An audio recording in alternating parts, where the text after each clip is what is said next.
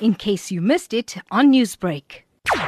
We will be on stage two load shedding, which we started uh, again on Sunday, through, through Sunday. We will have that going through to Thursday. Every morning between 6 and 9, there will be a break on load shedding in order to help with the traffic situation, the peak hour traffic. And what is the reason for load shedding being implemented this week? We've got quite a high rate of machine breakdowns generating assets. We've got over 11,800 megawatts out of on unplanned service, but this is also our peak maintenance season. So a lot of our machines, about 7,000 megawatts, have been taken out for planned maintenance.